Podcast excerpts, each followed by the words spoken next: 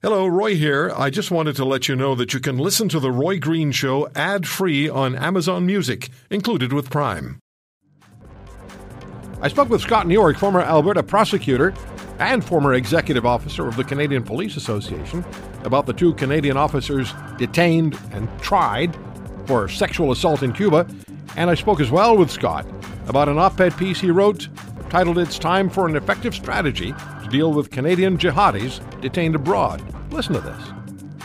Scott Newark is back with us, and uh, you wrote a, a piece, uh, an op ed piece, which is going to appear shortly.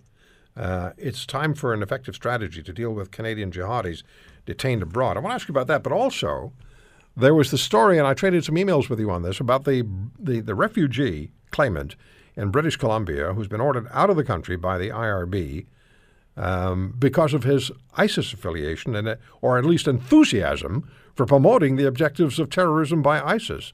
What do you make of that? Well, first of all, I'd like to point out that it's not a carbon tax, Roy. It's a tax on pollution. Oh, oh yes. That's the new. That's why I keep. That's why I keep messing it up. You have to pay attention. Well, I, I actually tweeted to the minister and I said, "What happened to the climate change?" Yes. Well. Yeah.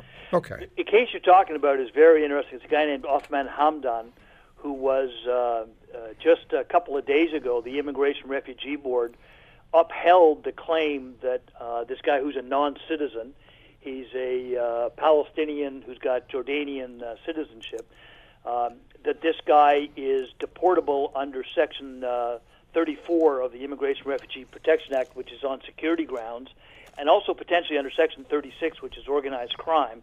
But he's got a history to him, which is that he was uh, relatively recently acquitted under uh, similar terrorism charges under the criminal code that the RCMP had laid for exactly the same kinds of things, for advocating and promoting terrorism with his online posts and his comments and everything else. And so he was acquitted of the criminal charges, but um, CBSA uh, said, well, you know, that's that's fine. The judge reached that conclusion. We still think there are security grounds, and it's a much lower evidentiary standard in order to be able to prove it. So they've issued the deportation order, which means that this guy who uh, came to Canada and uh, claimed refugee status, and guess where he came to Canada from, Roy? The United States of America. Yeah. Okay, it was before the Safe Third Country Agreement, mm-hmm. and he came claimed refugee status, but he has never gotten citizenship. So that means he is uh, potentially liable for removal. I think what this case is going to do as well, and it's why I encourage anybody who's interested to follow it it's going to expose the way our process is not particularly efficient. Because as I understand it, just initially, he's going to have a right of appeal to the uh, uh, Immigration um, Appeal Board, who can then review the uh, decision that just said he had to be released. If there is an allegation that there was a legal error made in those, he could then go to the federal court, which theoretically, depending on its ruling, could mean an appeal to the Federal Court of Appeal, which could mean an appeal to the Supreme Court of Canada. He is able to ask the minister to exercise discretion on humanitarian and uh, compassionate grounds, which, again, if there is a perceived or alleged violation in policy, he could try to go through that same Federal Court of Appeal chain. And he's a- able to ask for a, a risk analysis be done in relation to him uh, if they're going to return to him because we have conditions that we're not supposed to expose people to, you know, risk of torture.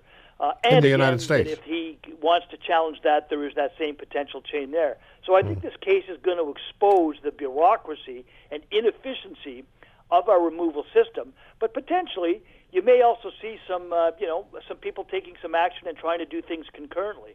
So it's, I think, going to be a really good insight into how uh, our system either works or doesn't work. You know, the, uh, it's a previous time, but there was a one individual who was uh, involved in a, in a in an attack on an airliner in which a passenger was killed, who lied about uh, entering Canada when he when he entered Canada, lied about uh, you know his rationale for being here, never never admitted to being involved in the killing was ordered out, and he stayed another 20 years. Yes. By, by availing himself of exactly the kinds of opportunities, maybe not exactly, but certainly lots of opportunities that were available to him. Yes, his name is Mohammed Mohammed. That's Mohammed, right. Or 3M. That's right. He had he had a he had a, a, a, a store, so corner store in Brantford, on. Ontario.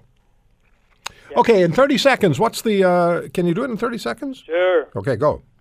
The um, I wrote a, a piece uh, about a year ago uh, pointing out that uh, you know uh, cutting checks to suspected terrorists was not a strategy for dealing with uh, Canadians detained abroad on security cases. And this is really the follow-up onto it, and it's a lot of it is based on some of the reporting, including the excellent reporting done by Global News and Stewart Bell on the uh, Canadian jihadis detained in northern Syria.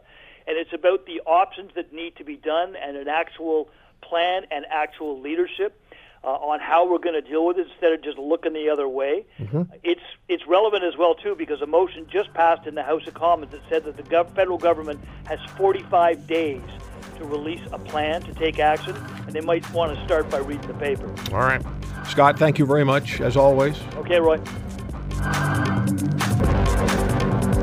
If you want to hear more, subscribe to the Roy Green Show on Apple Podcasts, Google Podcasts, Spotify, Stitcher, or wherever you find your favorites.